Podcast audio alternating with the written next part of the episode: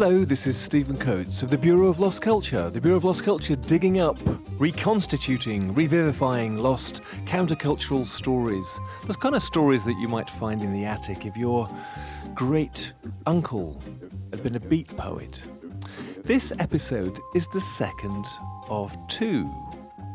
We're going to rejoin our guest, Nick Laird-Clowes, to the second part of the conversation as he takes us on a very personal tour of the English underground musical scene of the 60s and 1970s.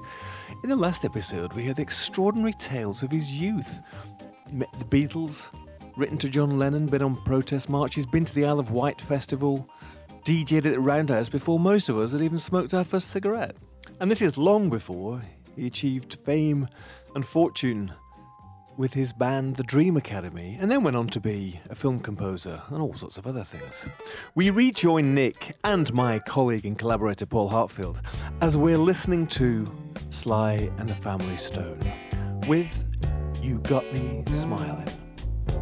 You got me smiling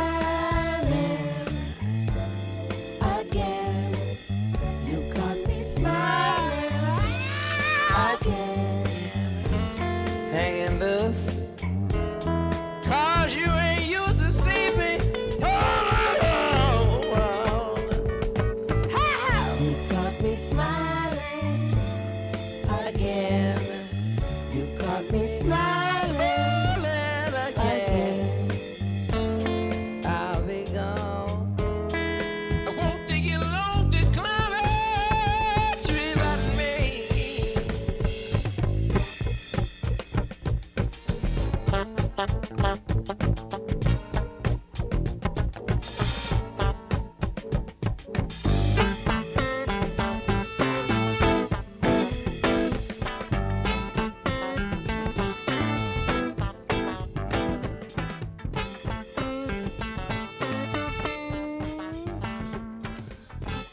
Got us smiling. Nick smiling. Ah. Singing along there. 1971. I mean, you know, I got this ma- thing. I watched uh, Woodstock for the first time. I always didn't really like the film at the time, but I watched it recently again, uh, maybe 10 years ago. And it's like, my God, everyone has dated, but nobody, the future was in one band there. Sly and the Family Stone. It's funny because you, you say 71, but I wouldn't have guessed that. You, 71. you I mean, couldn't. it- it- he was so ahead of his time. Hmm. And when you see him in '69 at the uh, uh, uh, at Woodstock, he's got a multiracial band, men, women, it, the sound, the funk. They're dressed in spacesuits. they were. Who would have had the the money if the money had been used uh, ten years after, or you know, it would have been some other thing? You would not have said that was leading the way, and everything was going that way. And, and it still feels completely modern. Listen to And- the distortion. Yeah, it's, it's so so fresh. Also loose as well. I mean, like there's that drums all over the place. Yeah, and, well. you know- but that's I mean, isn't that fascinating? Because in a way, that's a very different feel than some of that heavier political countercultural stuff that's going on, isn't it? It's very sort of summery and breezy and groovy and And yet, that album's called There's a Riot Going Right. On, and it was heavily political. Right. But he wasn't above, you know, the politics of love. There's a family affair, and you've caught me smiling again. Yeah, I don't yeah. know what he had to be caught, but I suspect it, he was up to no good, Sylvester. Um, I, before we sort of uh, go too far from uh, um, these shores, um, you mentioned uh, somebody a couple of times, and actually, in terms of uh, uh, the, the the groupie thing that you mentioned earlier, we had Jenny Fabian in here. You've had everyone. So she. oh, oh, boom, Cheap boom. foot, Oh, good. it's nice, Fast, very fast. I'm not sure if you had Sly, but uh, there's various people in there. But the figure that sort of is ghostly behind uh, many of these stories, we we had your neighbour Sam Hutt in, you know, um, um, Hank Wangford. Uh, and what who often comes up in these stories, you mentioned him twice, of course, is Syd Barrett. And I think there's something about Syd Barrett was there that sums up both sides of the story somehow, doesn't it? The kind of amazingly wonderful fairy side of it, and then this sort of seeping darkness. and the pure art leading to the demise of the character. But, you know, he was just extraordinary. You're right, it brings actually the two cultures, the American and the British together, because there's a famous story I think Pete Jenner told me that uh, they were in America. I think Jenner and uh, they were. Uh, Syd said, "Oh, the music, the music. What's it like?" And they, he said, "It's incredible. This psychedelic thing happening, and you've got to hear." And they played "Love" uh, over the phone. Uh, Little Red Book, I think, dap dap dap dap dap da da da da da, which was a a, a Bacharach song, in fact. But anyway, it was on the first Love album, and Syd heard it, and immediately wrote something, one of the absolute classics based on what he'd heard down the phone on his idea of what American psychedelia was, but through an English filter. He bought that very English uh, mixture of the blues, art school, whimsy, psychedelia. He- was a crucial, crucial figure and a, a true, true artist. I mean, when he left the Floyd, you know, in the end, when he was taking and he was painting and he was mm-hmm. alone and going through all the machinations, I mean, much, much, much, much later in his life, he he'd do the paintings and then he'd destroy them. Right, yeah. And that was that was how real it was Yeah, for yeah. him. Actually, we should just mention because, of course, um, you organised the um, the the Syd Barrett Memorial concert, didn't Yeah, you? After he yeah, died, with back Joe in, Boyd, yeah. with Joe Boyd, like Yeah. back in 2006. Yeah. What what's what inspired you to do that? I mean, Joe Boyd, who I'd known for years and had actually produced an album before my band, the Dream Academy, my band, The Act, he'd produced an album uh, for me uh, called Too Late at 20. And um, he had just written White Bicycles, his brilliant book on the counterculture and his life. Um, and he said, I've been asked to do the memorial concert for Syd Barrett by the Barbican, and I've got to do go and promote my book. I'm not even quite sure how I'd do it. Do you want to have a think about it? And uh, I'll call you on Monday. So I, he called on Monday, and I said, right, the good old days on acid. And he said, "Oh, don't say anything. Come straight down. I'm going to pick you up. We're going to go straight to the Barbican, pitch it straight to them. well, be- before we before we say that, let's give a bit of context for somebody who doesn't Oh, know I'm the, sorry. Good, the good old days. days was an Edwardian uh, style program that was uh, on late at night on television through the 60s and early 70s. That had, "Eh, ladies and gentlemen, oh, you'll be still, know," and people swinging from sort of uh, uh, seats, and it was the um, Edwardian musical. Vaudeville. Uh, vaudeville, thank you, vaudeville. But what's so interesting is that Edwardian culture, for some strange psychedelic reason in the psychedelic mind, was very much informed uh, the Beatles, uh, the and and psycho, and British psychedelia. It was part of it, and possibly it even went to America too. I don't know why, but I suddenly felt if you could do, the good old days had. 12 songs and they were you know people dressed up in edwardian costumes and would do the old famous songs you know underneath the arches or whatever it was and i thought syd this is this is it so luckily the Barbican went for it and joe every couple of weeks he'd come back and say where are we what have we got and he'd started off very nicely with um, with uh, the Who and Bowie said they'd do it. So it's like, well, I don't think this is going to be too difficult. Who have you got? Right, exactly. So then we found out um, I started having to really work. So I, I went to huge lengths to find that I could be in a place where Chrissie Hynde, Chrissie Hynde's manager, was going to be. And I joined a friend there, and uh, and I just sort of dropped into the conversation. I'm doing this thing, and I said, I wonder if Chrissie'd like to do it. And she said, oh, I don't know if Chrissie liked the Floyd. She said, rolling her eyes, and she said, Well, I'll ask her. And I said, Well, it's it's for Syd. And uh, so the next day, um, I get a call from Joe saying.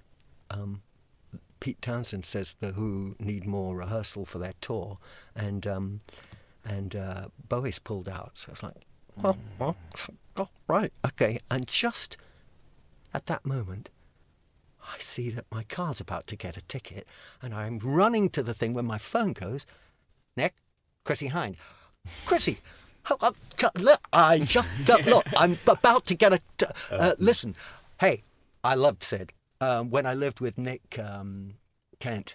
I was like, oh, you lived with Nick Kent. When I lived with Nick Kent, um, the great uh, uh, journalist, friend, uh, rock and roll journalist. When I lived with Nick Kent, we that's all we listened to was the Madcap laughs. Uh, uh, and hey, so who have you got? I said, uh, I'm. Um, I've got. Uh, well, we had the Who and Boy, um, but they've just dropped out. Um, them," she said. She said, fuck them, I'll do it anyway. Uh, you know what? Even if it's only me." If it's me and you, we'll do it. So it's like fantastic. Why don't you come over and we'll just go through my, my, my address book and see what we can get? And that's what we did for about three days. She was brilliant.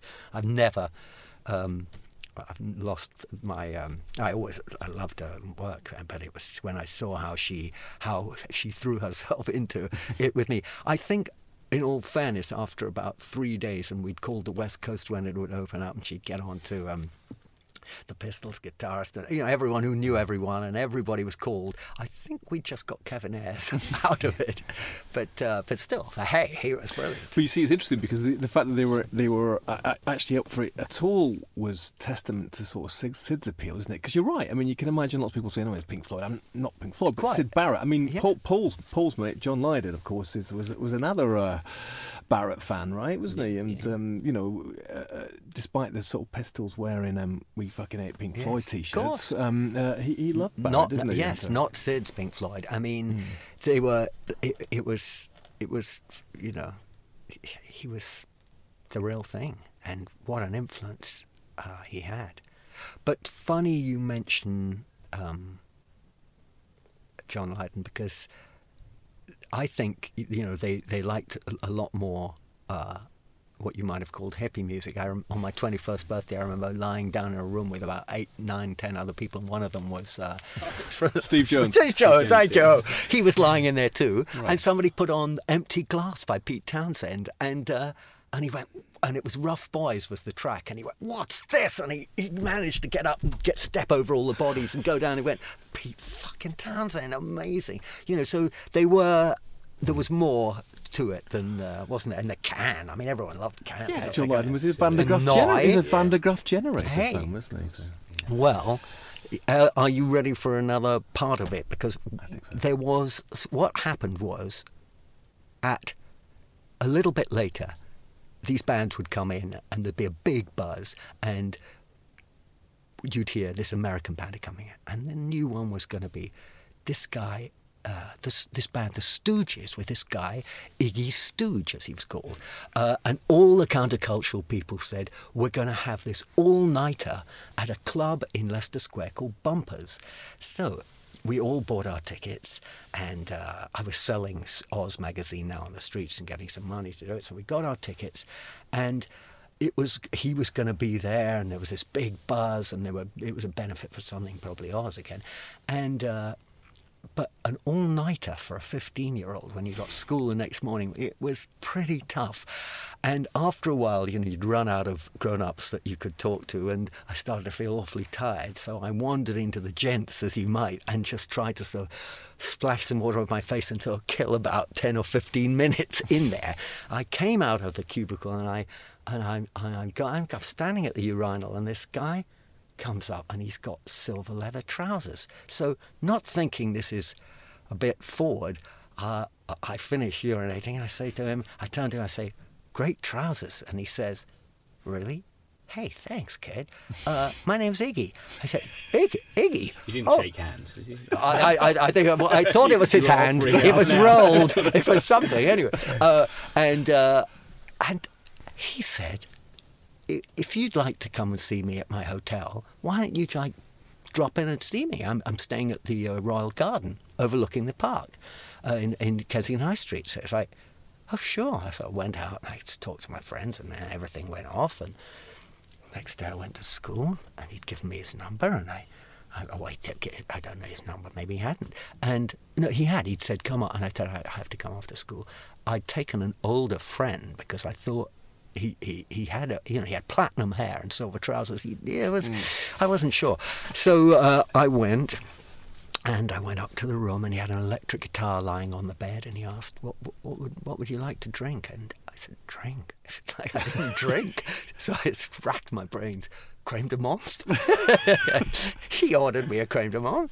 Um, he told me all about drugs and why you didn't want to take heroin. I mean, it was very interesting. Wow, What- that's interesting. Yeah. So hold on a second. So you, you, Nick, you're telling us that you got a lecture on the ills and risks of drug abuse from Iggy Pop. Yeah, Iggy Stooge.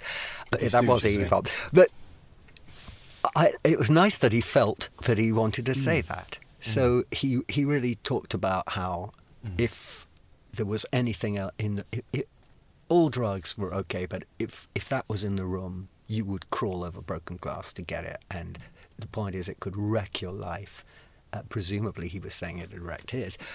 But we, I finished my creme de menthe, and my friend talked a bit more about things that Iggy probably knew, you know, like uh, Motor City and things. And uh, and then he said, um, "I'm doing these concerts at King's Cross. Would you? We'll put I'll put you guys on the door. Do you want to come down?" And he was so polite and sweet. He said, "Yeah, love to." The Raw Power uh, cover was shot there by Mick Rock. And we went to King's Cross. It was late at night when he came on. They came on stage. I mean, I, w- I was used to listening to the kind of music we've been playing. I mean, I was hip to the, and I'd seen the MC5 doing kick out the jams and things, but still, music was changing, the drugs were changing. This was what the counterculture, my counterculture, seemed to love these guys. They were the, they were the hippest, hippest thing. And went there, and on comes Iggy, and the thing takes off like a rocket. It's, it's insane the power that's coming off the stage and people are banging on the stage, and a guy has his hand on the stage, and Iggy goes up and stands on the guy's hand until, "Ah!" and then and then he smashes a beer bottle a bit later on and slices into his chest. It was, it was unbelievable. At some point, the PA goes mad, the feedback, and he starts singing "The Shadow of Your Smile." He was incredible, and afterwards we went back to see him and he was back to that real sweet mild mannered james osterberg thing hey i'm glad you enjoyed it good good hey. well it was very good yeah no, it went pretty well i think and uh, I would love to play uh, Search and Destroy because that's apparently the first time he ever played it.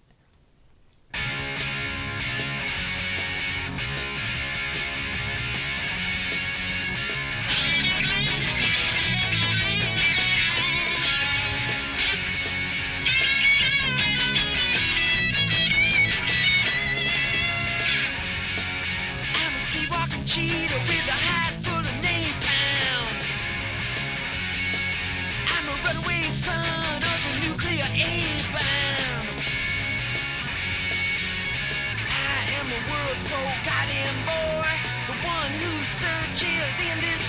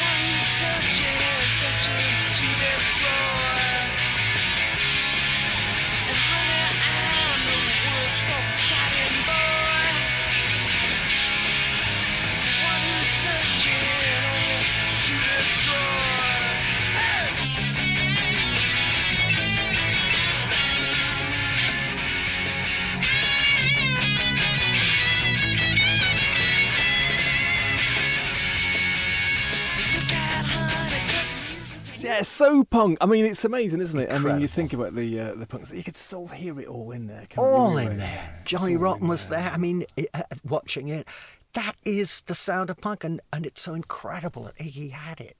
Because, you know, to me, when I first started listening to him, it was like, surely he wants to be Jim Morrison, was I was think my 15 year old self was thinking, you know, that, that, and, and it just isn't. But, God, it, And actually, you know, with with Twink, you know, it's interesting because of course he went through that sort of journey as well, from this kind of you know gentle psychedelic stuff into some quite krautrocky punk stuff, you know, at the same time. And actually, that brings us back to West London, I think, and you actually. But just before we do that, Paul, why don't we give us a few more, just to set the scene of that countercultural uh, space? Give us a couple more IT small ads. Guy, 22, and girlfriend, 24, and child, 3, seek accommodation in commune in London, fairly central. Will bring in regular money, artistically, musically endued, endued even, etc. Friendly offers to Martin Sue, 15 Birch Street, Ashton under Lyne, Lancashire. My neck of the woods. Long haired joiner. Was that you? Was that you at some point? 26 years, own pad, on good scene. Most sincere, needs wick to share experiences, expenses, etc. I think chicker, that's the thing that's meant to be. Yeah, it just says wick. I'm going to go with the wick. Okay, for indefinite period. Suit nurse or similar type. No nonsense, please. Wonderful. Please, could you help? The girl I have spent the last five years with has left and is having another guy's child. I'm really broken up by it. The only hope I have of getting her back is by getting a pad in or around Victoria Station. I know it sounds mad, but it really would get us back together. So please, would you answer this ad? Any pad will do around Victoria. If there's any guy or chick with a pad that they don't want to lose but won't be using for a few months, if they're going to the US or something, I really need a place. David Martin, 44 Earls Court Road, Kensington. Bless him. Quite specific there on the Victoria Station thing. Yeah. I, I don't think that relationship was bound for success somehow. No. Feels what it's going to take if you had to get a pad specifically near Victoria. That boat had sailed. that boat had sailed. Um, Nick, let's come back to you in West London. By the way, uh, just so that we know, we can tick that off. How are your folks with all this stuff? You're, living, you're leading this deeply strange, for your peers' life. You know, you're, you're out doing all this sort of stuff. Yeah. What did they make of it?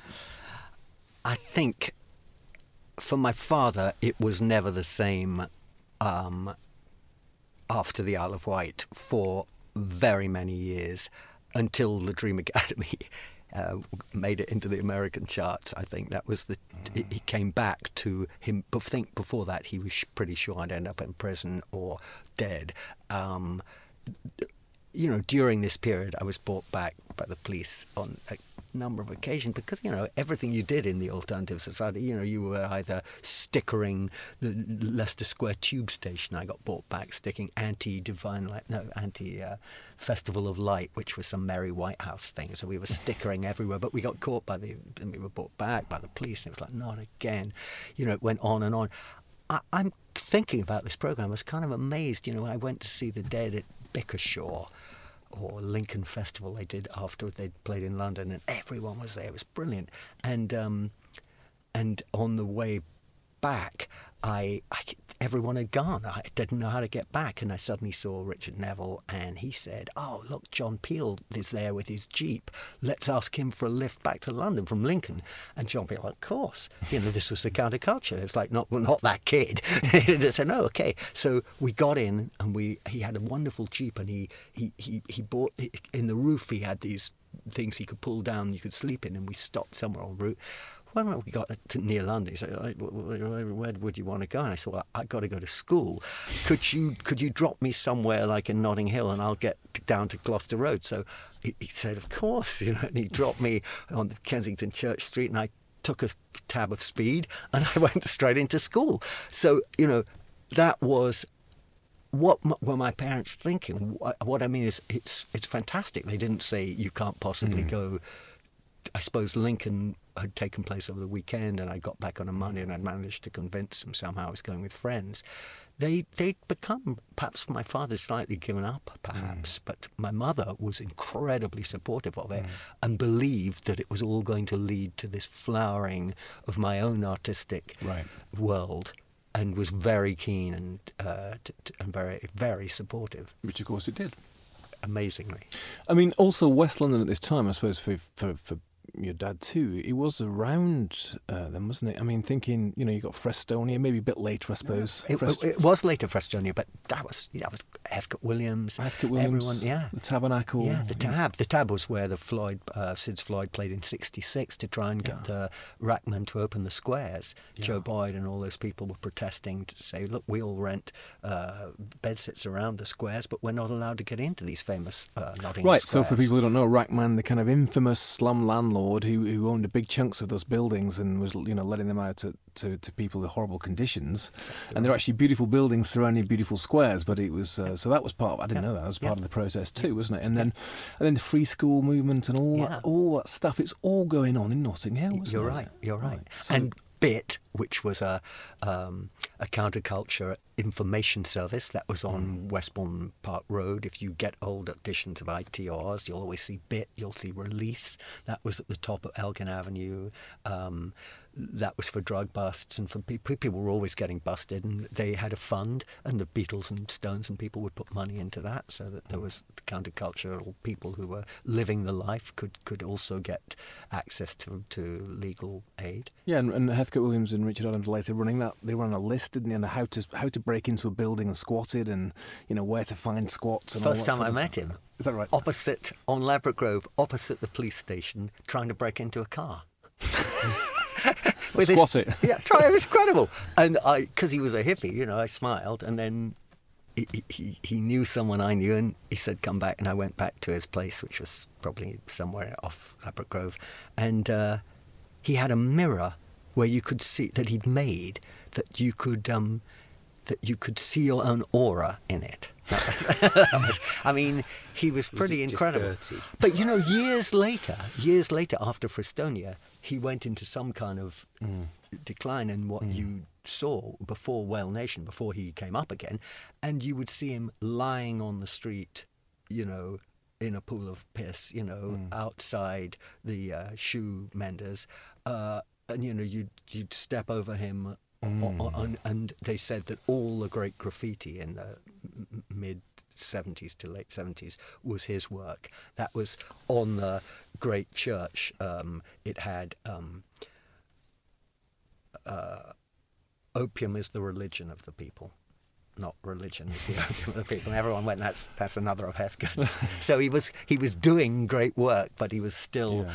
but he was very down and out. He seemed like uh, one of those 70s figures, a bit like R.D. Laing, actually, or something, who sort of fell backwards into their own shadow somehow, didn't he? Um, you know, sort of inspirational and sort of working and doing all the right work in the right people in the right places, but somehow their own demons kind of like dragged, them, yeah. dragged them back or something. I they? think the demons are there, you know, like what uh, Jung called the negative anima. You've got the positive side coming up in, and expressing itself in your highest artistic endeavors, and you've got the negative anima that's almost as strong. And maybe this is a universal force that probably exists out there in the great world, you know, the great universe beyond. And and uh, he was definitely that, but he he came back again. Whale Nation. I mean, he was that was so ahead of its time and so brilliant. You know, he, he moved to uh, St Germans in uh, in uh, uh, Cornwall and.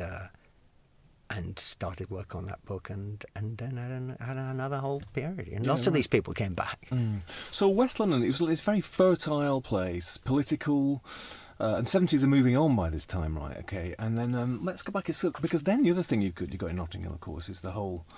You've got the whole Afro-Caribbean culture. You've got the whole reggae thing, and then of course the Clash and all that start stuff starts to come out. I mean, Right. to walk us through that, and then what were you doing, and then how, how did this start to feed into your music? Um, the Jeff Dexter, the DJ, uh, he had said I'd been writing songs now uh, since I was about 15, 16. I'd been playing them to him, and he'd been going, "Not that one, not this. Yes, this is good." Uh, after a bit of time, he said, "You should have a band. You should have a band." And I know two brothers; they're brilliant. You should meet them. So I said, "Okay." So that day we were doing the uh, free fest, free Hyde Park concert with Toots and the Maytals, and uh, McGuinn, Roger McGuinn was headlining, and up came this kid with red fuzzy hair and said, "Hey, uh, my name's Sam. I'm a bass player. I said, I said, uh, Jeff says, you know, about you know the band. So it was like, I said, oh well, tonight I'm um, DJing at Dingwalls because I'd left school now. I left school at 16. I'm now a DJ at Dingwalls 17, and. Uh, he said, um, "Why don't you?" I said, oh, "Can you put my name on the door? I'll come to Dingwalls." And so he came, and then we formed this band. And he brought his brother, and we started playing, and we started teaching ourselves how to sing uh, harmonies and things. And um, Marc Bolan uh, heard us via Jeff Dexter and Tony Howard, who managed Marc Bolan, and uh, Tony became our manager. And Mark heard our stuff and said, uh, "Hey, I'm making a new album. Why don't you guys come and sing backups on it?" So. So we went into Air Studios above Oxford Circus, high above Oxford Circus. They, they were they were they were they were uh, doing the Beatles uh, live at Shea Stadium. I mean, the Beatles, long it split up, but that was there. I remember, and, and, and Bryan Ferry was there too. Uh, they were all in. We only saw their names up on the board, but we were wow. We went into a, a room not much bigger than this, a very small, where Marc was a big Studer machine, and he was. He said, "Right, we start." He slowed down the tape machine, and then he got us to sing in one key. And then he'd speed it up, and then he'd get us to sing in another key. And I kept saying, "It's not in tune." He'd go, "Doesn't matter." Okay, this is where you learn. It's about the vibe. So he just he he he, he his his his his own energy m- motivated us. It was a real lesson. That's what's going down on tape. Don't worry about the tuning. We'll get. And when we, he played it all back, it was all slow and fast and all in different things all together and made this amazing sound. And and and, and he was right. The vibe was there. So he said. Tonight I'm going down to the Roxy, this new club. I said, "Oh yeah, I've heard about it." And he said, "Come down with us." So we, the three of us, went down with him, and um, I saw uh, immediately uh, uh, Johnny Rotten and Billy Idol having a kicking fight, which was fantastic. Who, who And, won? uh, uh, Rotten, no doubt about it. No doubt about. I mean, it was long before Billy. Billy was all hair at that point. You know, it was that was his only thing at the, that time. But you know, we walked into the to the room. The adverts were going to come on. The Damned were there. Marc was there to see the Damned. First thing, th- everybody loved Marc, and they all got because they said the new look Marc Bolan when he cut his hair. He's one of us. And the first thing that came on was um, Anarchy for the UK, and I just I'd read about it in the Melody Maker, but I thought, my God, this is like my generation. But my generation's my generation. So immediately, you know, we had long hair and we were three part harmony band. So this is this isn't going to work. It's it's all changed. Um, gotta gotta change. So we started. Our album was about to come out, uh, but then immediately we got our electric guitars. We changed, you know, and tried to. Uh, it didn't work, uh, you know. But that then. Um, uh, I, I, of course, I went to see uh, one concert somewhere, and backstage there was this guy looking fantastic in a leather jacket, white frilly shirt, his arm around some beautiful girl with a blue and white striped top, and uh, he said hello, and the guy next to me, my friend, went, "God, man, that's Mick Jones." I said, "Oh." Uh, I didn't really know him as Jones, you see, before I knew him as Mick. And then he went, so I, I know who you are. We were at a roundhouse together. You didn't think I was cool because I couldn't roll a joint. It was like, oh, fuck. you know, like, he sure can roll one now. Um, and I was like, God. Anyway, they, they were, yeah, they were incredible. I went to see them and, uh, of course, immediately and all that stuff. And we, we, we, um, the, my band split up and I went to New York where um, the new wave was happening, and so it was Talking Heads, Blondie, and everyone. And that then I there I was like, now I've got to change what I'm doing, and um, form my own band and uh, electric band. And I came back and put this band, The Act, together that Joe Boyd ended up releasing on Hannibal Records. And meantime, the underground itself has kind of like started to metamorphosize it, and, it, it and has. isn't it? It has. It's very interesting. The key figures, Boss Goodman, I mean, lots of these key figures were involved, were producing the demos of the new bands. They'd seen it coming, they were on it. Uh, It had come from pub rock. We'd had uh, Kilburn and the High Roads, which was Dury's band, Ian Dury's band, and things, you know, and I'd seen them with the uh, Dr. Feelgood when I was DJing at the round at the uh. So, you know, it had changed, it had changed. But a lot of people had become casualties. The end of Ladbroke Grove, uh, the end of Portobello Road, was very scuzzy now, and there was an awful lot of heroin and a lot of casualties. Um, and the ones that couldn't make the change uh, seemed to um, seemed to disappear, and uh, and and and a lot of lot of them died, and a lot of them rejected the new uh, scene, but others didn't. Others embraced it, and and uh, you know because the bands of the Grove were were the Fairies and Hawkwind, and they even they. Uh, Got totally influenced and moved on. Yeah, but they they, they had it been the band. they? They They did, on, and and Farren, of course, did. Yeah, he uh, he I met he was in New York when I got there, and he he was then living I think in San Francisco or something. So he was totally into it. He was very hard. He gave me some very heavy sort of advice. Yeah, kid, you better fucking it. You know, if it's some terrible, you know, have a fucking car crash. Why don't you? You know, then that, that's going to make everything different. Yeah, that will that will help you. You know, everything was sort of, you know, it's And do very you- punk. Do you think so? And that punk spirit and the it was the darkening of the dream somehow that the whatever it was that had propelled Flower Power, whether it was acid or the times, the sort of was it that the momentum of that dream was was running out now or something, and maybe the bad drugs and the you know the difficult po- politics, the you know lots of poverty in the UK and stuff like that. Was it? That for sure.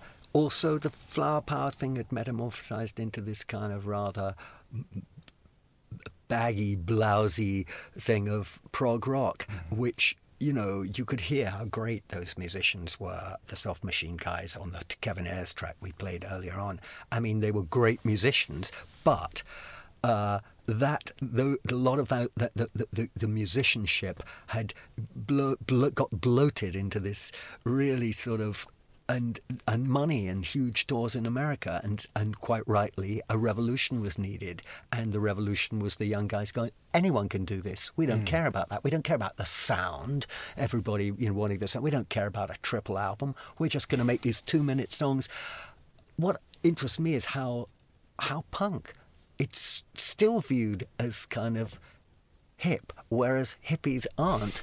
And yet punk didn't have to me, anything didn't have as large an influence on the world as the movement that grew out of beats into flower power and, and beat and rock and roll. You know, but it, actually, on another uh, way, it was an extension of it. But if you see an American uh, producer of a TV famous TV show, you know now, or someone at the or Al, Al Pacino, you know, they'll have a kind of mock punk haircut because it's it's groovy, it's still hip, but it's ridiculous. It's not. It's no hipper than you know, and, Yeah. and you've got to take it on its artistic merit and what really worked and what was great. And as we heard, I mean that that Search and Destroy still sounds current and blew, brilliant. blew the cobwebs away, didn't it? 71, We- yeah, we- 72, sorry. We had Barry Cain in, and um, who did Yeah. uh, Flexipop magazine in the 80s, and of course he was the um, was he the punk correspondent for Record Mirror, Hmm.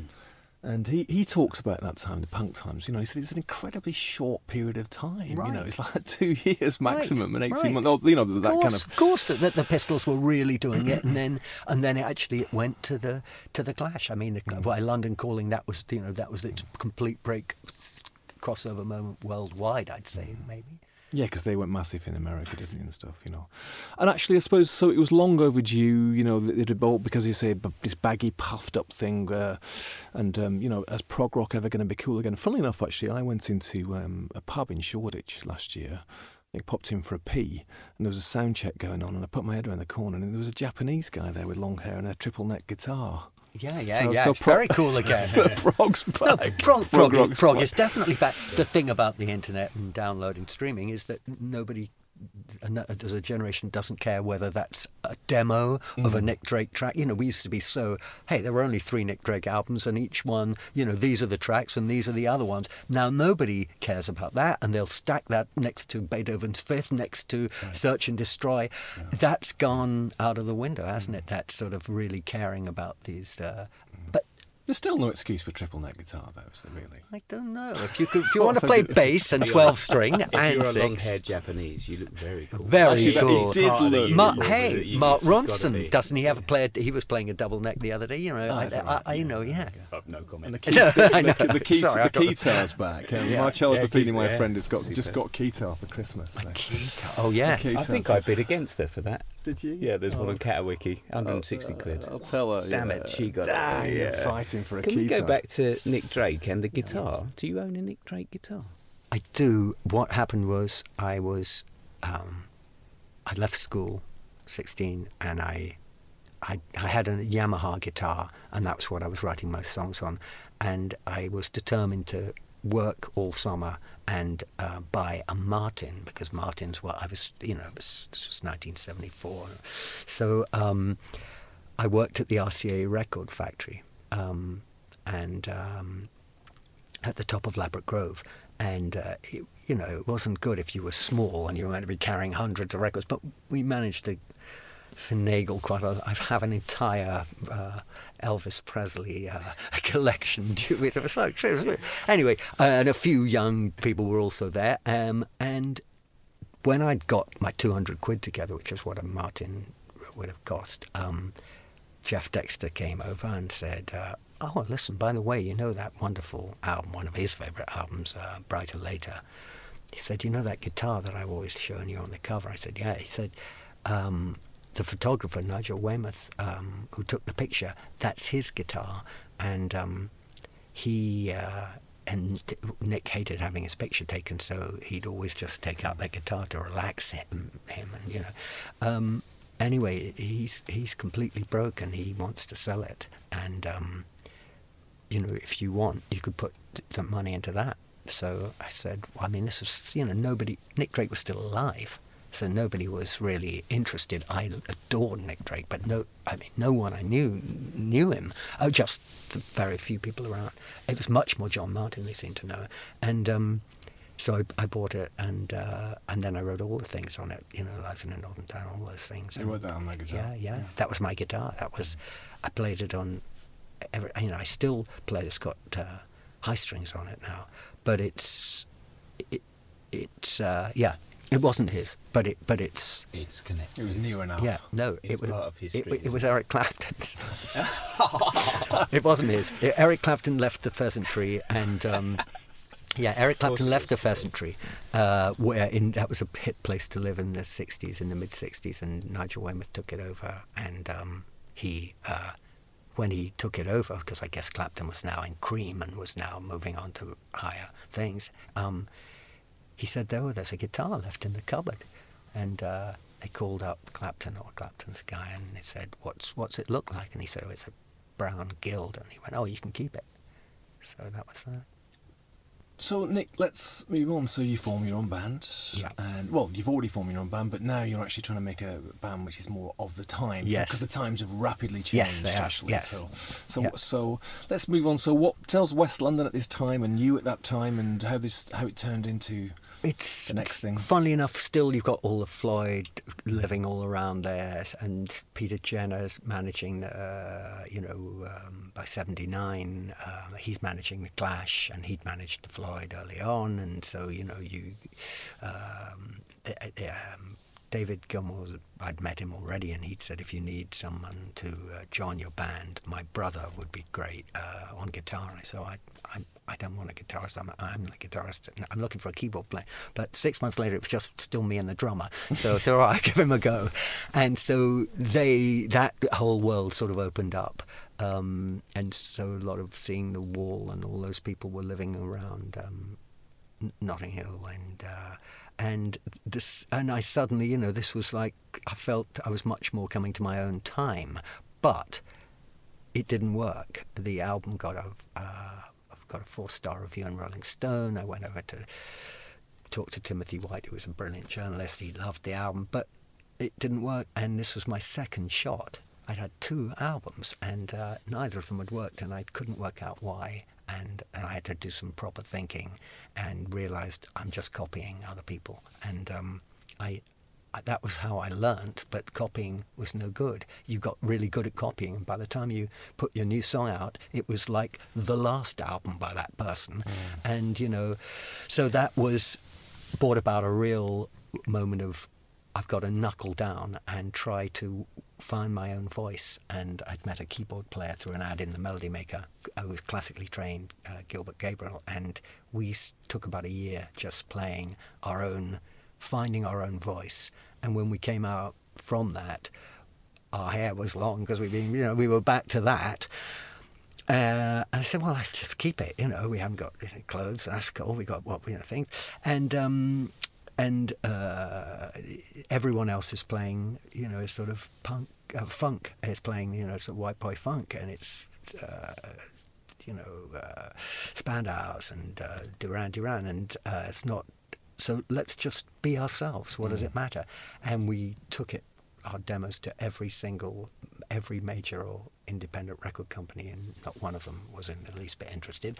And then after about a year, Geoff Travis from Rough, Rough Trade said, "All right, let me just take it. I, I think this needs money. I'm going to take it to America." And he came back and said, all right, Warner Brothers and Sony are interested, and I think you should. And I wanted to go with Warner Brothers because they'd had Neil Young, mm.